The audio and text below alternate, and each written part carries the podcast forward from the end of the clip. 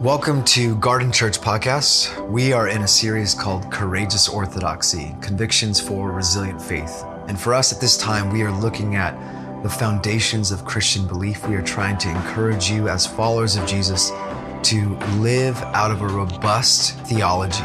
We're hoping that you would be encouraged by this and that you will ground your faith in the Word of God and you will live a vibrant life in the way of Jesus. Hope this empowers you and encourages you in your faith.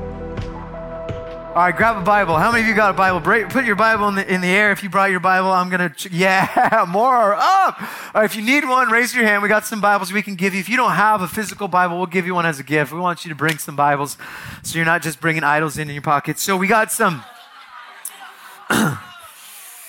oh, gosh. Wow. You're, uh, you're offended by that?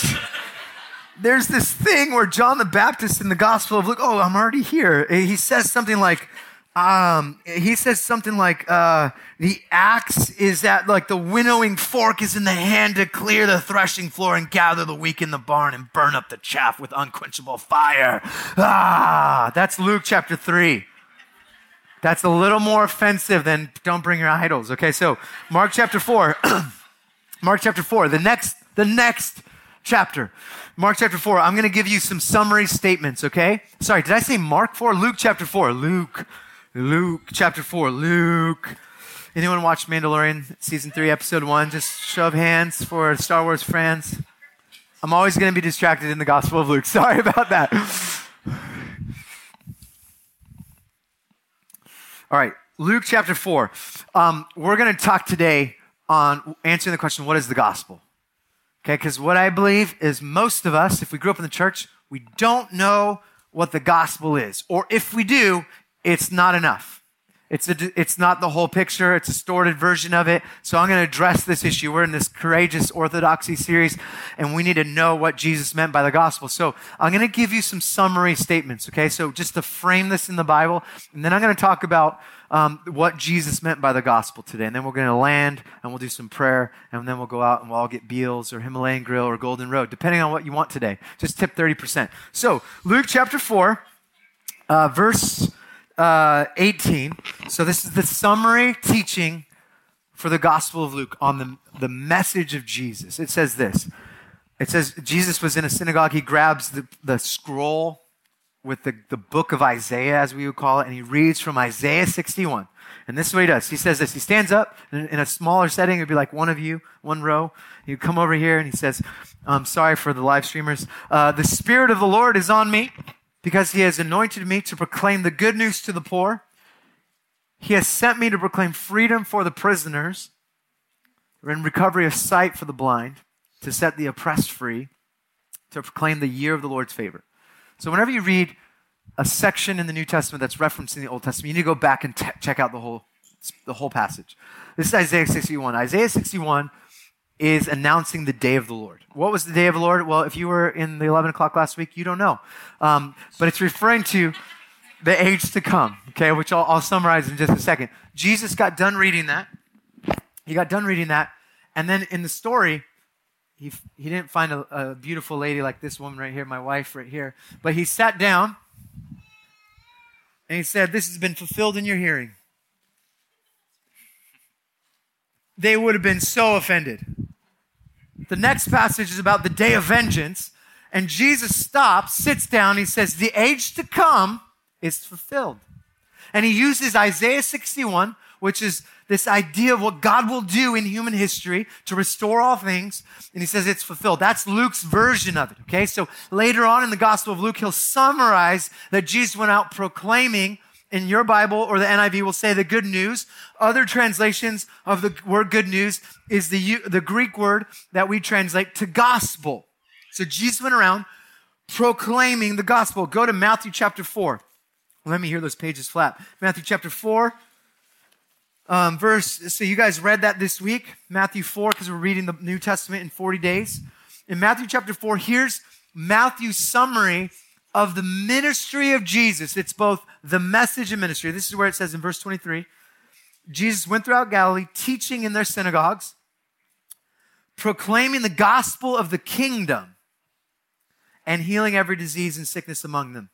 go to Mark chapter 1. We were there last week. Mark chapter 1, it says this in verse 15. I'm sorry, we'll start with 14. After John was put into prison, I'll wait for you. I'm going to be patient for my brothers and sisters that are that are just humbly bringing their Bibles and just moving their hands to find this, not relying on the Satan's technology. I just, I just, I'm just kidding. I, just, I got it right here. Relax, relax, relax, relax. Mark chapter 1. It says this. Uh, after John was put in prison, Jesus went into Galilee proclaiming the gospel of God. And this is what Mark summarizes as the entire teaching of Jesus in one verse. You ready? The time has come. The kingdom of God has come near. Repent and believe the good news. When Jesus, when the authors of the Gospels, let me just say this real quick because some of you are new to this. You're like, Gospel, Gospels. Okay, the word gospel is translated, translated from Greek to good news. So the literal word is good news. So when we have the Gospels, plural, we're referring to the biographies about Jesus' life, ministry, death, and resurrection from the perspective of Matthew, Mark, Luke, and John. You guys with me? So there's the Gospels in the New Testament, and then there's the Gospel, which is the summary, this word that is used to summarize the ministry of Jesus. So when Jesus, when the authors of the Gospels describe Jesus proclaiming the gospel, they're referring to something. Now, if you grew up in the church, you have a vague, for most of, the, most of us, have a vague idea of what the gospel is. And most of us have been taught the gospel of salvation. Let me explain this. There's a few versions of the gospels, and I want to understand and answer the question what, what was the gospel according to Jesus? Right? So, before I answer that question, let me say this. Um, first of all, the gospel uh, of salvation had this idea in it, and it's what I came into, right? So I, I understood that the, the primary purpose of Christianity was going around and telling people that they're going to hell unless they accept Jesus as Lord and Savior. The gospel that I was taught was the good news that Jesus died on the cross for our sins, and now we have life, we have access to life in heaven. In other words, say a prayer, believe that Jesus is Lord, give your life to Jesus, and then when you die, you go to heaven. How many of you heard this gospel before? And that's part of it. That is true. There's a, there's a reality to that, but it's not the gospel of Jesus. You know, there's this conversation that, that the, the only good news is what happens when you die. That sucks. Sorry. Don't mean to offend anyone. Uh, it's not, that's not the whole point. Okay, so stay with me. So maybe like for me, so I came into this going, oh my gosh, I got I got like terrified. Let me just say, hell is real. Oh no. Some of you are like, yeah, preach it. Well, yes, the Old Testament makes it clear that there's two paths in this life. You can walk the path of wisdom, the path of God, which leads to life, or the path of destruction and foolishness, which leads to death and separation from God. In the New Testament, our concept of hell, which has been primarily transformed by medieval times and the, the time where there's a pitchfork and a devil and torture and all this stuff. This phrase is in the New Testament called the weeping and, and gnashing of teeth, which is a symbol of judgment. And the word for hell is Gehenna in the Greek, which is a literal trash dump outside of the walls in Jerusalem, which was a literal place that you could see and visit if you want to go today, where dogs would be eating the trash and there would be ongoing fire. And it was a symbol of judgment of life outside of God. We get to Revelation. God creates a space out of his grace for people who reject God to live for eternity rejecting God. That's hell. That's like a lot of theology in about 30 seconds. You're welcome for that. My point is we have, we can experience heaven on earth here and now, and we can experience hell on earth here and now. And it's a place in the future. Both are realities. Okay, moving on. I'm just sweeping all the bad theology out the room. Let's keep going. Gospel of salvation, primary thing you do is convince people to, that they're going to go to heaven when they die if they accept Jesus. That's not the, the gospel of Jesus. That's not what he was saying good news was. That, that, why would he say that that's good news? There's so much more because when you read the New Testament, there's lots of phrases attached. The gospel of the kingdom. So what's, oh, but there's other gospels. Can we just, can we get the rest of the bad theology out real quick? Just because I know Um, we all need help with that. For example, in, in Southern California, we have the gospel of self. The gospel of self help. Like, like Jesus comes to give you the best life now. Yeah, your life is going to be healthy and prosperous. You're going to get a Tesla and you're going to have multiple streams of income and you're going to come to church and it's going to be convenient and cozy and easy. There's going to be a place for all ages and it's not going to be challenging in any way. Pastor's going to be funny and smart, a little convicting, but not too much. It's the gospel of self. None of this idolatry talk on the phone stuff. Don't get me that bad. Don't.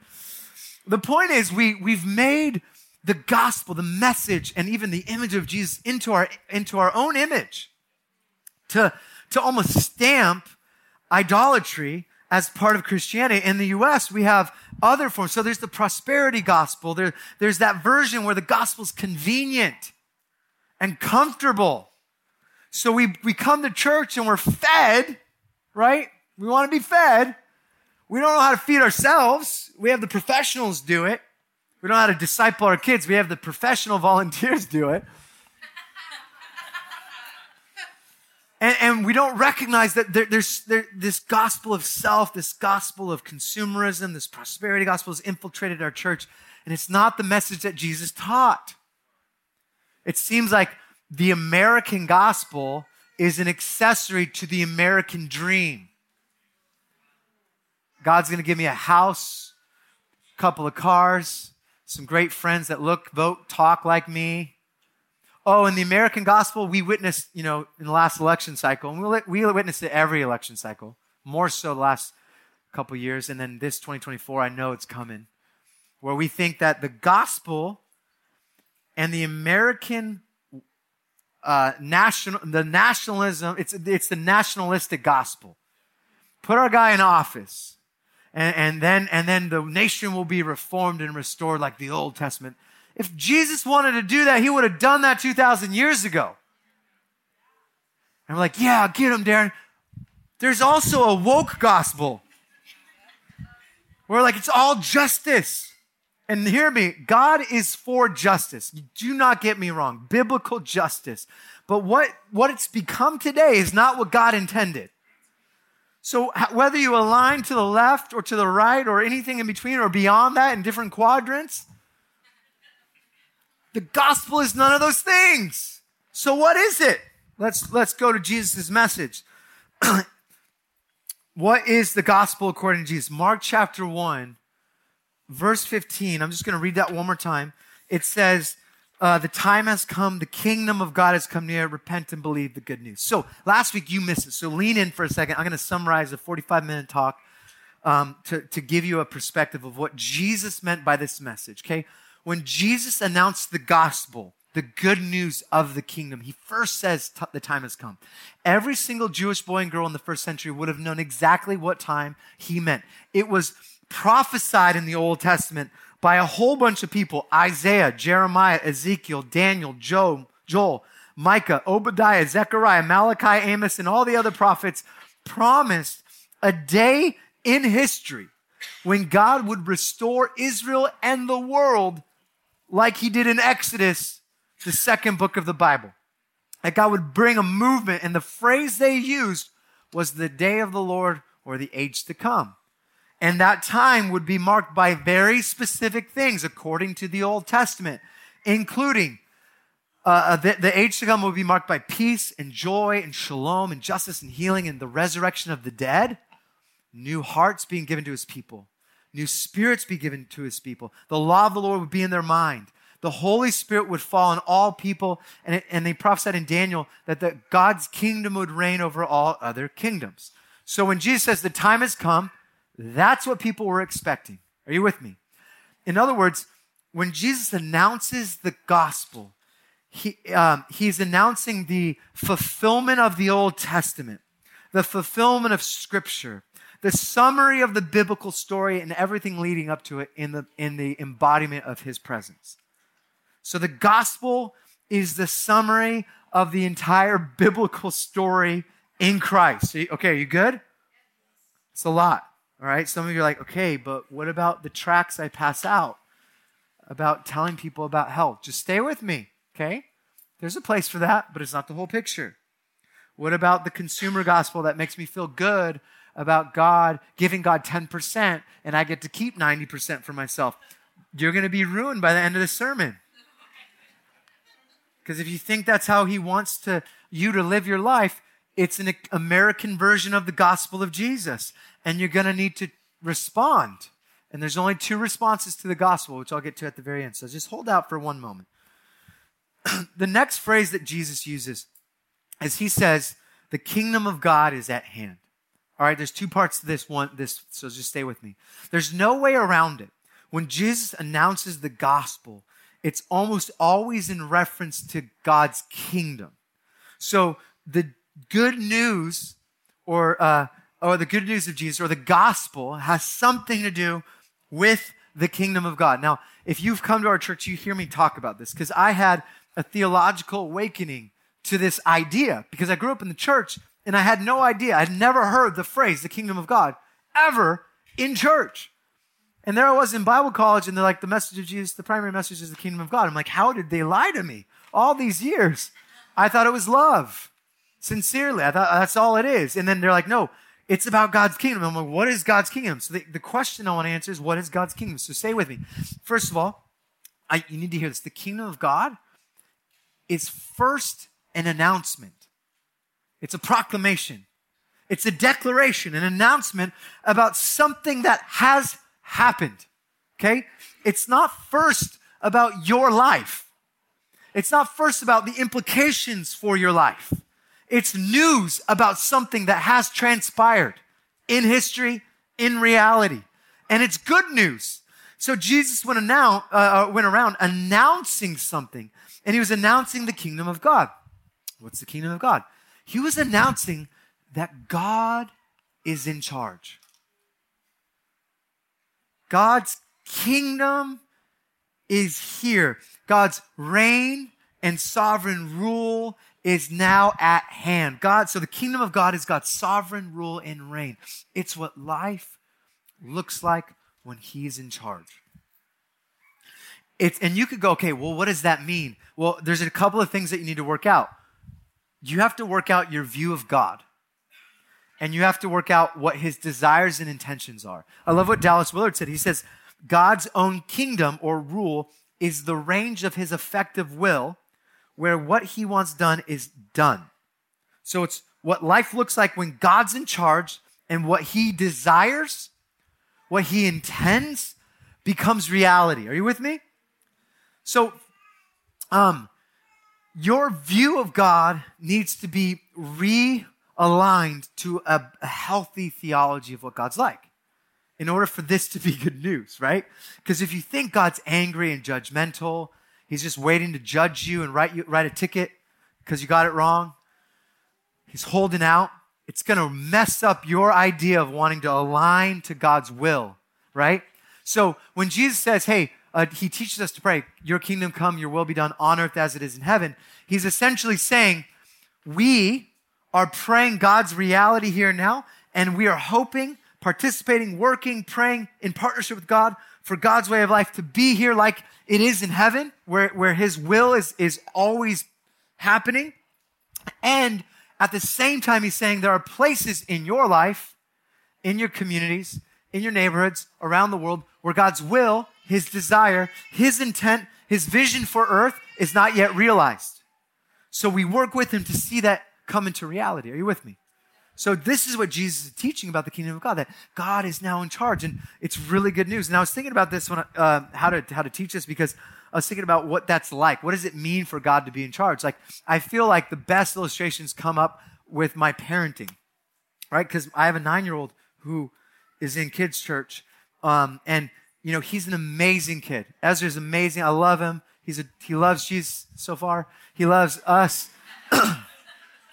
But there, there's a clear line between my effective will being reality in his life and then his autonomy of self pressing against that. And any parent understands this. Like when I'm saying, hey, bud, you can't do that. And he's frustrated and angry and mad.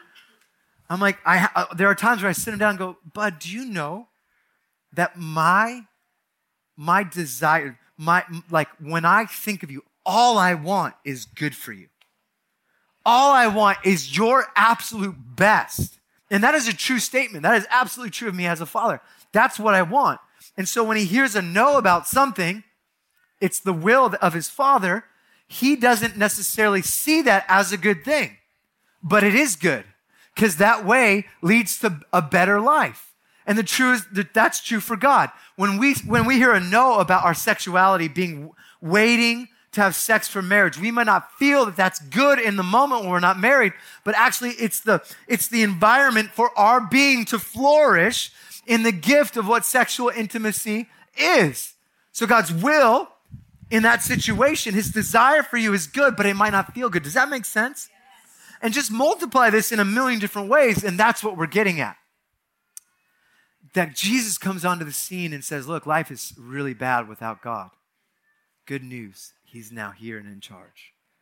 And for some of us, like, yes, that's what we need. Are you guys good? So this is what we're getting at, that Jesus preaches that God's kingdom ha- is available. I'm um, sorry, that God's way of life, organized around the principles of heaven, which are full of beauty and freedom and love and joy and peace and shalom and this created order is now a reality. And then he goes on to say, he goes, it's at hand. So he says, in, the Greek, it's, it's this idea of uh, an apple or fruit being ripe, ready to be picked off of, or plucked off of a tree. That that reality of God's good and desirable kingdom is not only uh, here, but it's available for you to experience right now. Right? The kingdom of God at hand, it's not the kingdom of God as an idea you can disagree with the gospel is announced. The gospel, the word gospel, the Greek word, it was used by the Romans first before it was written in the New Testament to describe what happened when Caesar conquered a territory and uh, took over a new territory with military power and announced to the people of that territory good news, gospel, you have a new emperor. Yes, he might enslave you with taxation. Yes, we conquered all of your army and we destroyed you with power and dominance, but good news, you have a new emperor. That is true. That, that, that's what the gospel, the word gospel was used for. So Jesus comes onto the scene and he says, good news, God's in charge. He is available. And in the same way that you don't debate Rome's presence as they occupy your city, it's not like this subject, like, I don't really feel like this is my king. Not my king. You'd be executed. In the same way, you don't debate the historical reality of what's taken place. Jesus is saying you can't debate the historical reality of God now invading earth and becoming king. Because what does he do next? He says it's at hand. In other words, he says the gospel is an invitation. So the kingdom of God is an invitation. It's not just about proclaiming, it's about demonstrating over and over again. Jesus will demonstrate the kingdom of God. He will act as if God's in charge. So he'll forgive sins, he'll cast out demons. Will you hand me my water, babe? he'll um, he'll include outsiders that were once. Uh, no, mint will make it worse. Sorry, sorry. I, I'm getting over losing my voice this week. My wife said it was from the Lord. I said it was from the devil. Um,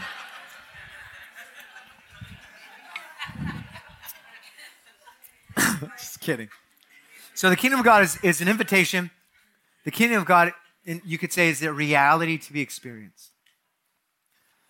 So the gospel, as I would define it, is first an announcement. Second, it's an invitation to experience God's abundant life here and now.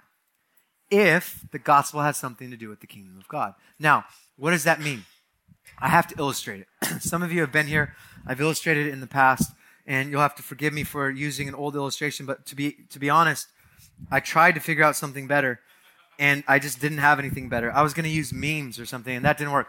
So I need two volunteers. We're going to come back to this illustration in a second. Two volunteers who will listen to a song, write down what it means, or like describe it in your own words. And that's all you have to do. You're not going to stand up here and read. You're just going to do it. So you have, you also have to have not heard the song or uh, done this illustration. So raise your hand. I need two volunteers. Okay, one's over there. Well, maybe closer. Let's go. Yeah, we'll go you. Sorry. Uh, I'm just going to pick people. Um, all right.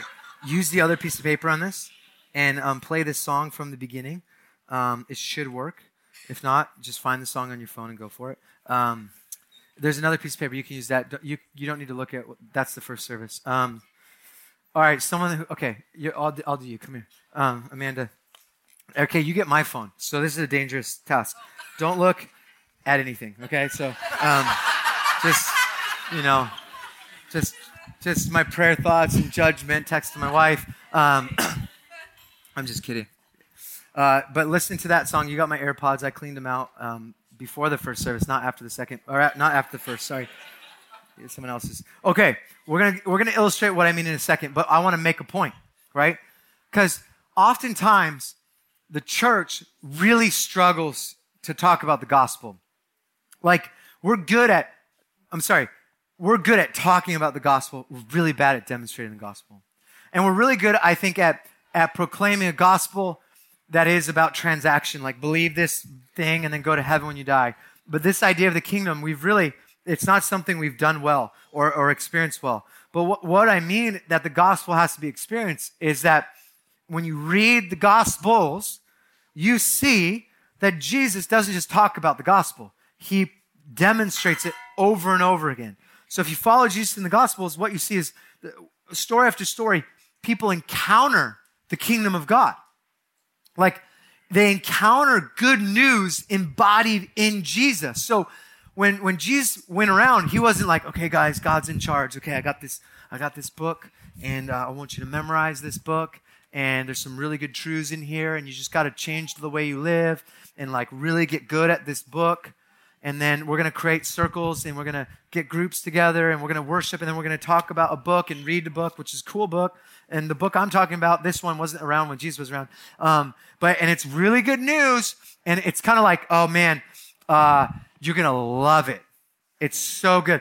You're going to love the future. It's going to be awesome. In fact, I'm going to tell you about how awesome it is. There's like some really good points I have to make. Here are the points. Here's a PowerPoint real quick of those good points with some references, some dead people, and like how, oh my gosh, it's awesome. That's what it's like.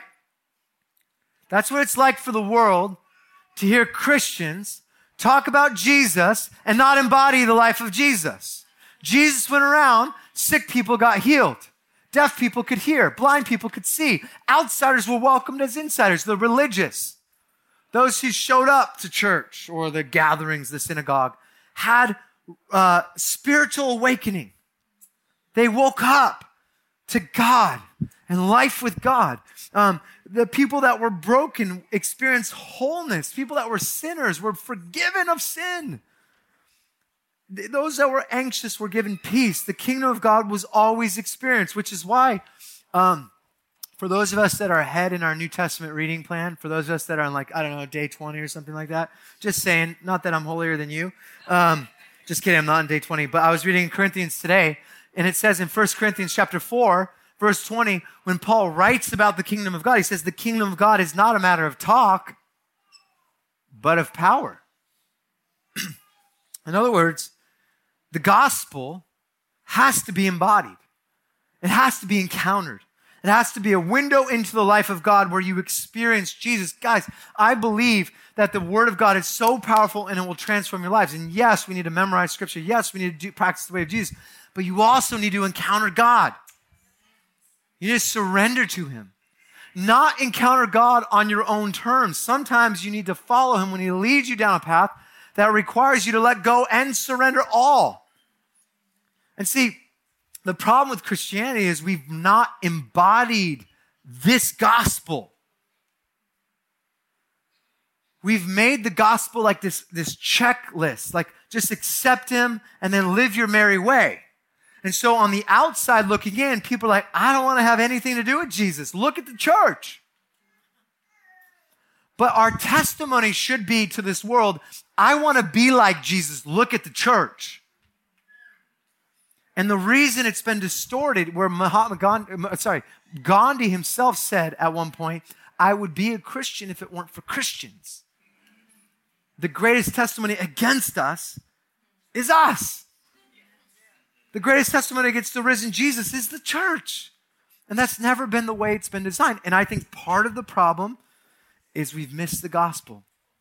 We focus on right doctrine, which I believe in right doctrine, but we've missed the awakening to the reality of Jesus, that we must experience him ourselves. I love what N.T. Wright says when he summarizes the gospel. He says this He says, We often think of gospel as part as the part that brings the forgiveness of sins. And of course, that's that is part of the idea. But gospel is the announcement that everything has changed in the coming of Jesus. And it leads us to a new kind of living, right? It is a kingdom of God lifestyle, listen to this, with allegiance to a king as the ultimate restorer. We are his workers to reflect the, that good news and a new way of life in a world that is seeking answers in profoundly short sighted ways rather than in the way of Jesus.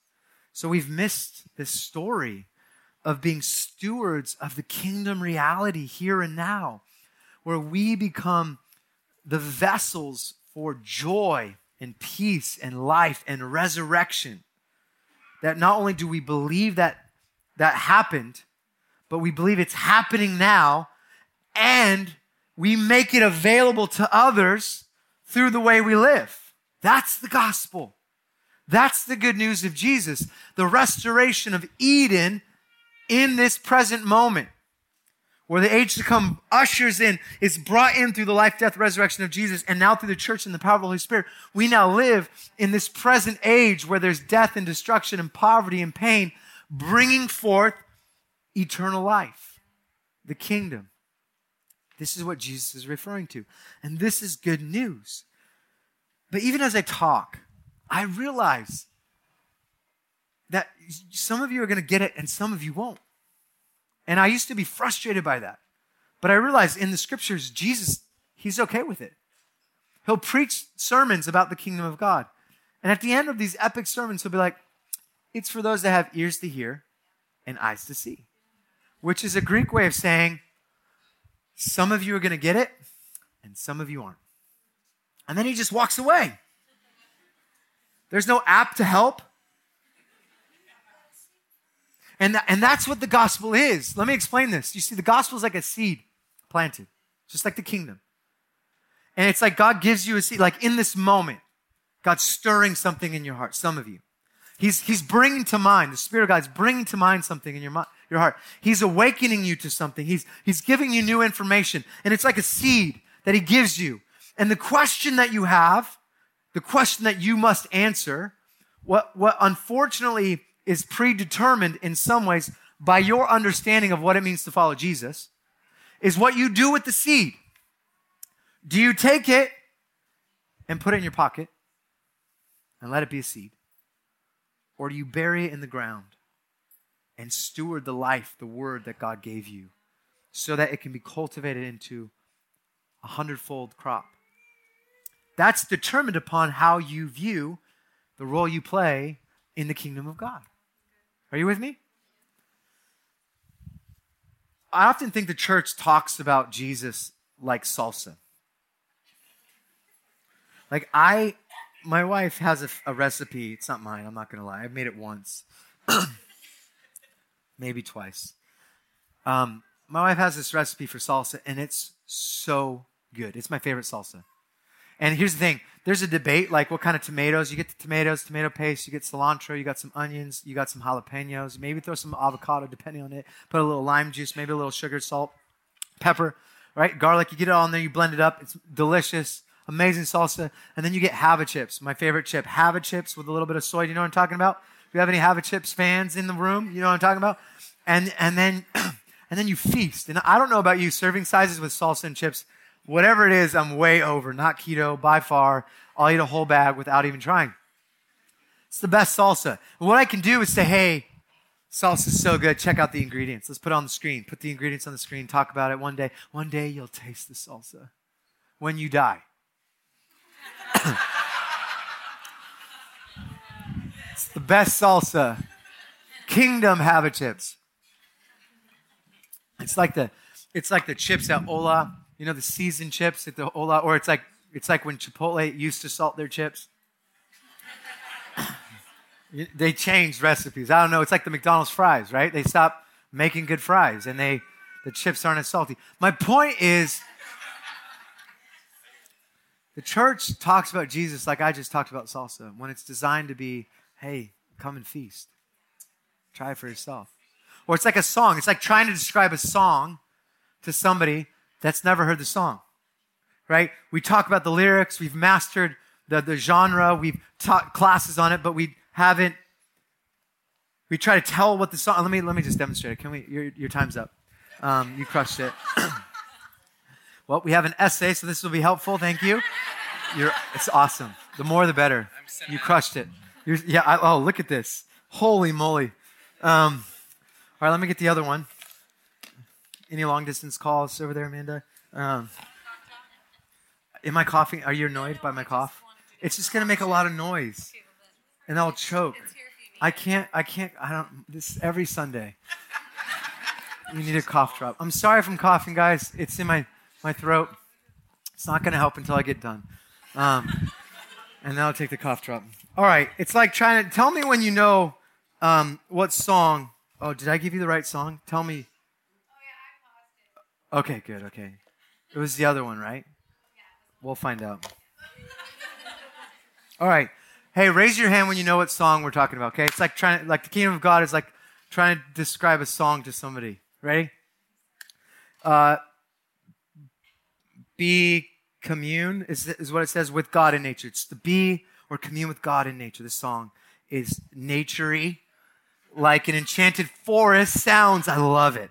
Watery sounds, um, uh, made with chimes. Um, it's relaxed, but in you um, something in invited in, but you're invited in. Okay, um, this is so great, right? This is what it's like reading Greek and worship. raise, just raise your hand while you're invited in. It's like harmony. It's like when a relationship, things and peace, it just happens. It might look like um, like anything is there. It's beautiful. It's just it just keeps going on, but it's it's it's it's uh, it's like chaos and intense. And still, you're like, what? And and there's like peace. There's this calm at the end. I'll read first service. It's like this song. It's soft. Off, It starts off light and beat, and then it progresses with the upbeat, upbeat vibe. The artist starts off with a sad and overwhelming moment in life, and then he finds hope. This sounds like an Indian relaxing song. Okay, this is from the, the, uh, my brother in the front row. It says, "Are there two pages?" Okay, all right. I love it. Ready? It's like astronauts in space doing their work. It's like a mystery of lights, shadows moving through the uh, ethereal um, way. They see and are captivated. It's like a ghost like being that are performing cosmic like wonders. This is the best. More fantasy involved than Northern Lights. Oh, you're a poet, bro. Time was revealed, shown in a glowing ball. And there were, oh my gosh. And then, and then it opened up the show, uh, the shortness compared with reality. Um, the sky was then filled with thousands of these little ghosts of light.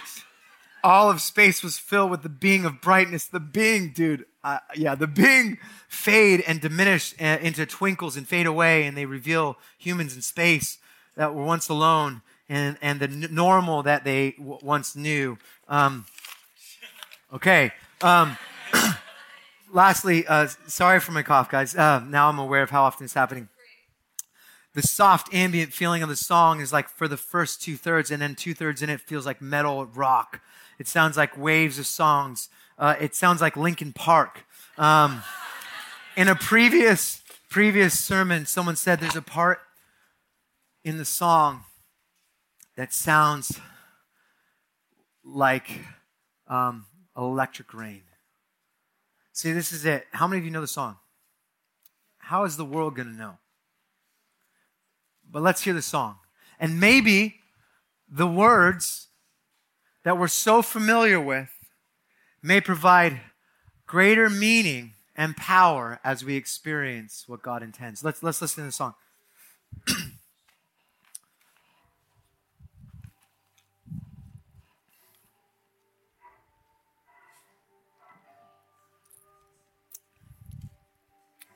Starts off with ambient white noise. The song has a light and soft beat.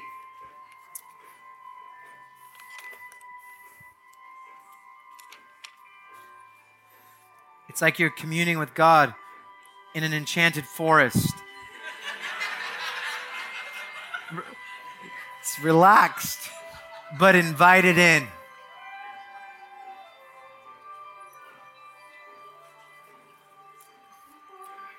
A girl starts to softly sing in the background.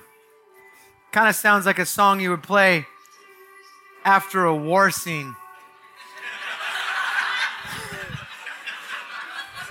that was first.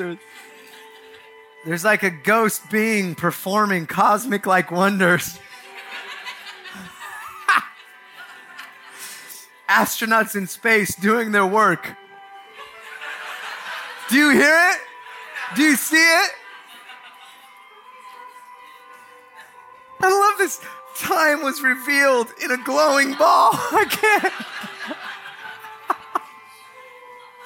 I hit the jackpot on illustrations. You see, oh, well, let's keep the song going. Here's my point about all of this. When the gospel writers talk about the gospel, they don't talk about Jesus like something that you study. He was somebody they encountered, right? In First John chapter 1, in the message, the apostle John says this, listen to this. From the very first day we were there, taking it all in, we heard it with our ears. We saw it with our own eyes, verified it with our own hands. The word of life appeared right before our eyes. We saw it happen. He's referring to Jesus.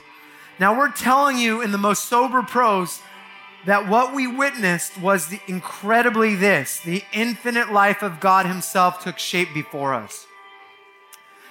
We saw it, we heard it, and now we're telling you so you can experience it along with us.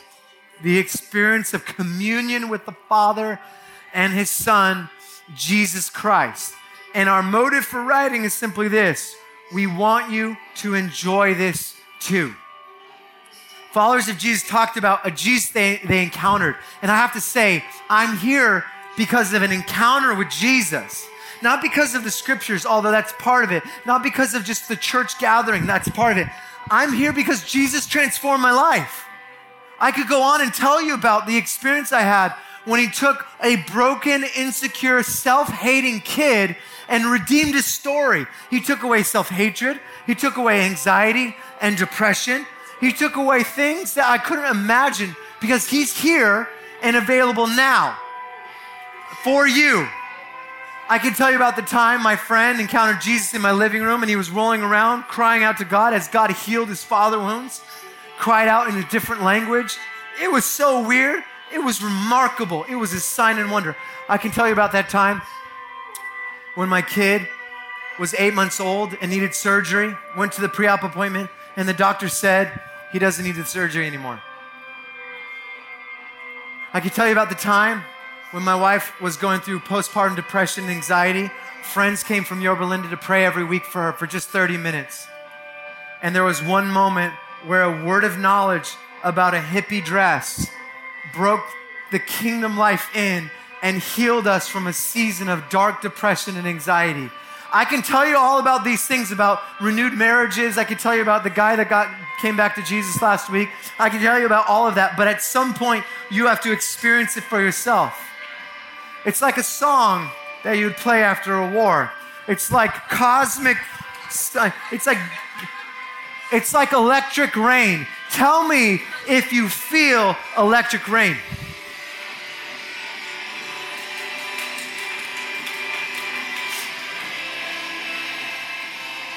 You see, you can, you can turn it down, keep it on for a moment. You see, I don't want to mix words. I don't want to mess around. The reason the world's suffering right now is the church is not being the church. We've preached the wrong gospel. We've made Jesus in our own image. We've made him an accessory, an addition. And the reality is, if you follow the message of Jesus, you have to step in. The last thing I want to say about the gospel is point number three is that the gospel requires a response. Jesus says, the kingdom of God has come near. Repent and believe the good news. You have two decisions. You either accept the gospel or you reject it. The idea of adding Jesus onto your life like an accessory is also rejecting Jesus as Lord. So it's one of the two. You accept or you reject. What do you do to accept Jesus? Well, Jesus tells you repent and believe. Now, you may think that sounds like a bunch of spiritual words. Yeah, it has become spiritual. There are spiritual meanings. Repentance, it means missing the mark. I'm sorry, sin means missing the mark, and repentance means turning from sin, but it also in the Greek means to change one's mind. It means you were thinking one way, and now you got to think a different way. In the Hebrew, it means to change directions. You were going this way, and now you go a different way. But you put that together with belief, and it has so many implications, we miss it. Because we read it with our, our Greek influence and our gospel of salvation idea that we got to have a trans- transaction. We think that belief is just believing in a subject, like I believe in that chair being right there. That's not what belief means. Belief means putting your trust, living your life. A better translation is placing your allegiance to Jesus. And so when you put these words together in the first century, it is not a spiritual awakening. It is a call to revolution. It is an invitation to lay down the way you think the world works and follow this new way. If God is king, you lay down your, your rights to have it your way and you follow Jesus as your king. And so, how do I know this? Well, in the first century, Flavius Josephus, the Jewish historian, who was around around 66 AD, who worked with the Romans, even though he was Jewish, to convince the Jewish people to stop revolting against the Romans. Okay? And he wrote an autobiography. It's outside of the Bible, but it's used as a historical document of what happened after the time of Jesus. In his autobiography, he writes this His task, as he described it in his autobiography, was to persuade that hot headed Galileans to stop their mad rush into revolt against Rome and trust him and the other Jerusalem aristocrats to work out a better modus vivendi. So when he confronted the rebel leaders, he says that what he told him, um, that what he told him to give up his own agenda and trust him. Josephus instead, um, sorry, trust Josephus instead. And the word he uses are remarkably familiar to readers of the Gospels. He told the leader to repent and believe in him. And it's the same Greek phrase that's used in the Gospels. Josephus was not telling these Jewish rebels to give up sinning and have a religious experience. Josephus was telling these radicals, these rebels, to give up their nationalistic vision for war and trust his new way. When Jesus says repent and believe, he is inviting his followers to give up their way of life and trust his way, to let go of the way you think the world works and join his revolution. And some of you are going to get it, and some of you aren't. It's for those that have eyes to see and ears to hear. All I want to say to you is that is this. The gospel is an announcement it's an invitation to experience life the way it was intended to be in the first place God's abundant life here now. And the gospel requires a response. So you have a choice. You either accept this as the true message of Jesus or you reject it. Jesus says in the Gospel of Matthew that if you acknowledge me before others, I'll acknowledge you before my Father in heaven. But whoever disowns me before others, I will disown before my Father in heaven. Ouch. So the question is have you accepted the gospel? How do you answer that? Real simple. And then we're going to pray. Is Jesus Lord of your life? Okay, hold on. Let me go deeper.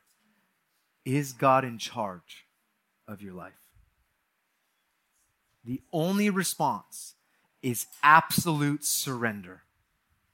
Is God in charge or are you? Is God in charge of your money? Is God in charge of your mind? Is God in charge of your values, your decision making? Is God in charge of your marriage? Is God in charge of your parenting? Is God in charge of how you interact with your roommates? Is God in charge of your work? Is God in charge of your schedule? Is God in charge of life? If not, one response repent and believe, because it's really good news. Amen? All right, let's stand together. Thank you for listening to this message from Garden Church. To find out more about our community and to find resources to help you in your spiritual journey, just visit garden.church.